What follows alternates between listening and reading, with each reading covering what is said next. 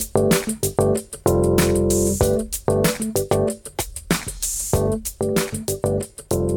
Welcome to the Diversity and Inclusion on Air podcast. This podcast is a program of the Association of American Veterinary Medical Colleges Diversity Matters Initiative. This podcast explores various issues related to diversity and inclusion in the veterinary profession and provides the AAVMC an opportunity to offer ongoing diversity programming to our member institutions as well as all veterinary professionals. My name is Lisa Greenhill, and I'm the Senior Director for Institutional Research and Diversity at the AAVMC. So today's bonus episode is about LGBT Pride Month. Here it's June. We're mid, a little over just past mid month, and I am delighted to welcome Dr. Michael Chaddock from MSU and recent graduate of University of Florida, Dr. Michael Dibler. Welcome. Thank you. Hi, Lisa. Hi. So, as is our uh, practice, oh, gee, I have two mics here. As is our practice, I allow my give my guests a little bit of time to introduce themselves and tell us a little bit about themselves. So, uh, Dr. Dibler, why don't we start with you? So, uh, I'm Mike Dibler. I just graduated from, like Lisa said, from University of Florida. Um, I recently got a job at uh, Banfield uh, in Winter Springs, Florida. Uh, really excited to start. I'm still on vacation now, so I'll be starting at the end of July. New grad. Congrats. Thank you. Mike Chaddock. Well, Lisa, I'm certainly glad to be here this morning uh, here with Dr. Dibler and appreciate the opportunity. I am currently at Michigan State University. I'm the Associate Dean for Administration. I've been involved over my career on many, many different ventures, uh, nine of them to be exact. I've been involved in the Lesbian and Gay Veterinary Medical Association since its inception, way back in the early 1990s. Currently, I'm the vice president of the LGVMA. And again, I'm very pleased to be here with, uh, with Mike and to be a, a guest on your show. So, as I mentioned at the top of the show, we are talking about Pride Month today. Uh, here's a little blurb from the Library of Congress on the history of LGBT Pride Month. So, LGBT Pride Month is currently celebrated each year in the month of June to honor the 1969 Stonewall riots in Manhattan. The Stonewall riots were a tipping point for the gay les- liberation movement in the US. Um, in the United States, the last Sunday in June was initially celebrated as Gay Pride Day, but the day was actually pretty flexible in major cities around the nation, that they soon grew to encompass a month long series of events. And so, as we all know, from city to city, we see probably all on social media, we see lots of celebration, pride parades, picnics, parties, workshops, symposia, concerts. On and on and on. And so, a lot of times, we also hear a lot about memorials held during this month as well for those members of the community who have been lost to hate crimes um, or HIV/AIDS today I really kind of wanted to take a, a few minutes to share and chat with our guest about um, Pride Day, important, or Pride Month rather, important to, or should be important to veterinary medicine. Well, I think top of the line is visibility. It makes sure that our profession knows that it's diverse and the LGBT community is a, a large part of veterinary medicine. We're here practicing alongside our allies and we it in, encourages people to be seen and be heard and have their stories told. Visibility is so so critical. In thinking about that, Mike, you mentioned that you've been with LGVMA since its inception. Why don't you tell us a little bit about Mike Chaddock? Why don't you tell us a little bit about the history of LGVMA and how that group has evolved over the years? Sure. I became involved in LGVMA back, as, I said, in the early 1990s, and when uh, a group of veterinarians in the LGBTQ community kind of at that time, of course, there wasn't email as there was today, but there was posted at the AVMA convention on bulletin boards. We, we posted just a very short note if there were any members of the LGBT community that wanted to gather in the evening. At that time, it was mostly social gatherings. We would put up a, a notice. Those notices came down within a half hour after we put them up. So we found that very interesting. They, they were actually removed by other individuals at the at the meeting. With all that being said, though, we somehow found one another, and uh, we started out with a small gathering of probably about five to ten individuals, and it, it started from there. And and there was a need for support for one another. There was a need to find out maybe about communities, whether communities were acceptable to the LGBT community, and it grew from there. It became certainly much more organized. We, I have to give Ken Gorczyca a, a lot of credit for where we are today. There are other members, Chip Wells, I can go on back, many, many leaders that we had, but, but in the recent past 10 years, Dr. Ken Gorczyca has been the glue that has held us together and we've evolved. We, we've evolved over the years into what we are today. And we do have a strategic focus in the LGVMA, which, which is very good. And, and that is a three point strategic focus. And that's to, number one, to fight discrimination against LGBTQ people in the veterinary medical profession. It's to build collaborative networks for the LGBT veterinary medical community. And our third strategic focus is to support LGBTQ students in veterinary medicine through mentorships, program uh, development, and scholarships. So that's where we've kind of focused down in our efforts, and we found we've gotten, as they say, more bang for the buck uh, of the resources that we have, and and I think we've been very successful. However, and I say this every time I, I can say that we're not over the rainbow yet. And, and I, I travel to most of the colleges of veterinary medicine throughout the country, and it depends where I am on kind of the climate and also uh, the health, shall I say, of the LGBT, especially student population. I'm going to be very candid. It's a lot different if I go to downtown Philadelphia, the University of Pennsylvania, whether if I go to Manhattan, Kansas, in, in Kansas State, or up in northern Michigan, or or various places. So our need is still there. Our need is still there for our association. Dr. Dibler, you just finished at University of Florida. I know that you were really active in broad spectrum there. Could you tell us a little bit about that student organization and the role that they play in helping students on campuses? Sure. So, uh, broad spectrum is uh, pretty much the student arm of the LGVMA, where that branch, like Dr. Chaddock said, that focuses on the student LGBT health and wellness we uh, also are into uh, the political climate and looking at laws and making sure that students are uh, looked after appropriately with that. We also encourage through scholarship and funding as well down that filters down from the L- LGVMA. Um, we help with clubs, umbrella clubs, and and basically allow them to have activities that they produce on their campus we know from a few studies that there are it's a, it's a pretty small student population who identify as LGBT. And we know that even within that group, there's a, a, a real wide range of, of identities. Uh, a study that we did in about 2012 at AAVMC reportedly showed about six to seven percent student population at the time matriculating in the colleges.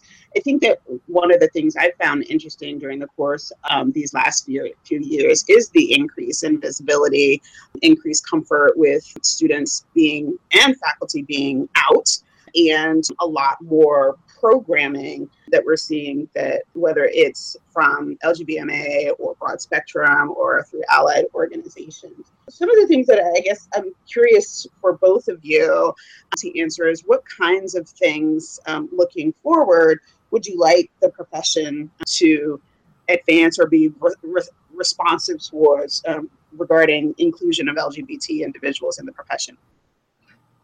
Well, I guess I could on the student aspect of that. I recently did um, a panel, a discussion panel at Auburn, and I had I've met some other uh, trans men uh, in the profession who are already practicing, but I had not met any other trans men who are students. And by able to do this panel, I was able able to meet another uh, trans man who was at Auburn, and he talked to me in discussions about how the difficulties of being out and then coming out and be, and being more. And he thanked me for doing the panel um, for being able to like it, he felt more comfortable being out.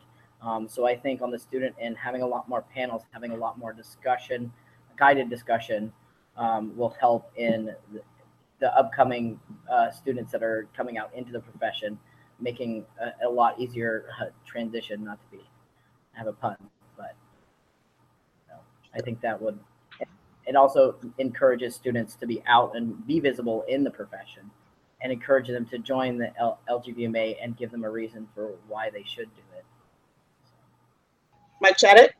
There's a, a number of things, Lisa, that I think we we need to look forward to as far as, as, as what improvements I'll, I'll say we can do or or to reach out to the community. One would be, and I'm looking at this across the veterinary profession, is that, that in, in advertisements, when uh, they're advertising for positions for veterinarians wanted, whether it's in practice or whether it's in uh, industry or, or, or, wherever, that, that I would like to see that, some of the ads go further than just using uh, the standard uh, uh, we're an equal opportunity employer, which is re- required by law uh, for many for many employers. But but as I tell students, I mean, look for those advertisements where people are actually reaching out to the community, where you know there's key words that especially people in the LGBTQ community will pick up on. Or, or even you know come right out and say you know we we welcome LGBTQ applicants. I think that would be tremendous. Uh, I also think that as we look at, at diversity, and, and I want to compliment uh, AAVMC for for the outreach that the association has done over the past several years to our LGBTQ community. I mean, you and I can remember the days when when that wasn't the case. It wasn't the case with certainly AVMA. It wasn't the case with AAVMC. And and as we talk about diversity, I like to talk about it in, in as holistically as we can and across the spectrum, shall we say. So I think that if we, we talk about that with our associations, if we talk about that with our, our, our colleges of veterinary medicine, to be sure that as, as we, we look at our programs for diversity, that we do include LGBT along with the other diversity factors. Another one is, is forms that, that, that our profession uses, uh, the gender identity forms you know, of being open so people can put down their own gender. Uh, I fight this right here at our own college. Uh, being open, let people express themselves of who they are instead of boxing us into either male or female in most cases. So there's there's a lot of things, and, and I call these small things. I really do. I call these small things that can be done. Uh, I think that even on the, on websites, uh, especially the colleges of veterinary medicine, I think many of our colleges have learned that, that many, certainly in the LGBTQ community, students are, are making decisions on where they want to go to school, maybe based on the website. Is the website is it welcoming? Uh, is there something there to show the people that are applying to these colleges that hey, maybe it is safe here. I can go there. Uh, I, I can have some support. So these are very simple things that I think can be done in our profession across the board and I think that LGVMA can serve really well as a resource for, let's say, Oregon now has a third gender marker, um, and so say that uh, the or- College of Veterinary Medicine in Oregon says, okay, we need to change our paperwork now to reflect that. LGVMA can be a good resource for them to go to to say, hey, we're wanting to change our paperwork to reflect, and how can we do that? And so um, that's one goal uh, that I think the LGVMA can definitely serve um, is when these um, these laws and and um, policies are actually changing. I feel like a lot of times they um, like I, when I had my experience in Auburn, there wants to be change, but they don't know how yet, and they don't know quick, easy steps that they can they can take to make those changes happen. I think LGVMA will serve as a good resource for that. And the other thing I'll add there to go along with that, Mike, is that you know the LGVMA has come up with a model uh, diversity and inclusion statement, and we worked very hard on that. And when you read that statement, you know there's nothing in there that specifically has the words gay or lesbian in it. It's a very inclusive statement, and we have put that out there to all of the uh, associations, allied associations, the AVMA, uh, AAVMC, I can go on and on, and to the state associations. A few of them have picked it up, which we really, really are grateful for. But there are many, many more that have not gone in and looked at their inclusion and diversity statements to be sure that they are across the board and inclusive. And again, the LGVMA can be a great resource for doing that. If someone wanted to join LGVMA, how would they go about doing that? They could go to our website, Which uh, is lgvma.org. And, and they can join. We're certainly always looking for new members. We have a gathering coming up here at the uh, AVMA convention in Indianapolis in July. We have some programming. We'll have some people from the Human Rights Campaign to come and talk to us. We uh, have a couple presentations during the educational portion of the AVMA convention that a couple of us are doing. Uh, Dr. McGuill, one of our, our active members, is is doing a, a presentation on uh, on on parenting, uh, parenting from the framework and looking through the eyes of a of, of a gay veterinarian. Uh, I'm going to be doing one on LGBT health and wellness. So we are we are making inroads, and I wanted to make that very clear that we're we're very grateful on the inroads we're making, but it's something that we always have to be vigilant on. We have to continue to to be sure that the LGBT community is involved.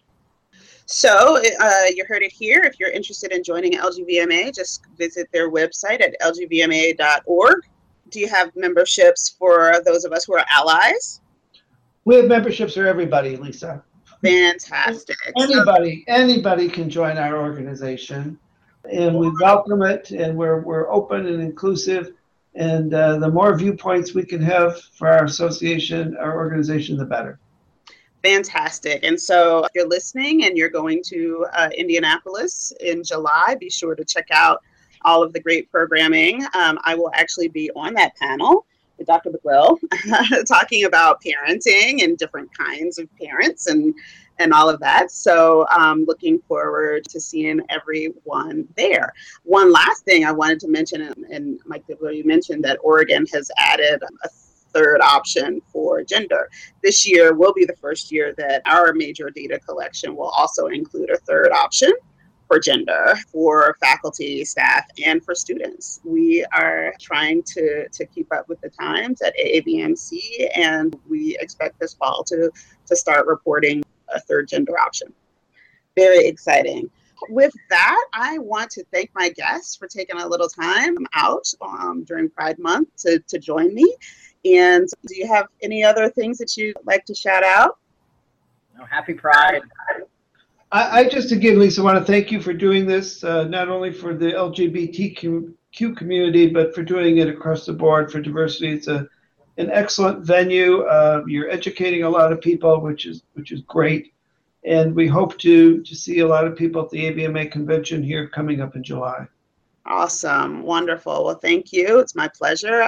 With that, we will end the show and see everyone back for diversity and inclusion on air at AAVMC back this fall, where we have pulling, we're already pulling together a full slate of programming. And yeah, we'll see you then. So thanks so much.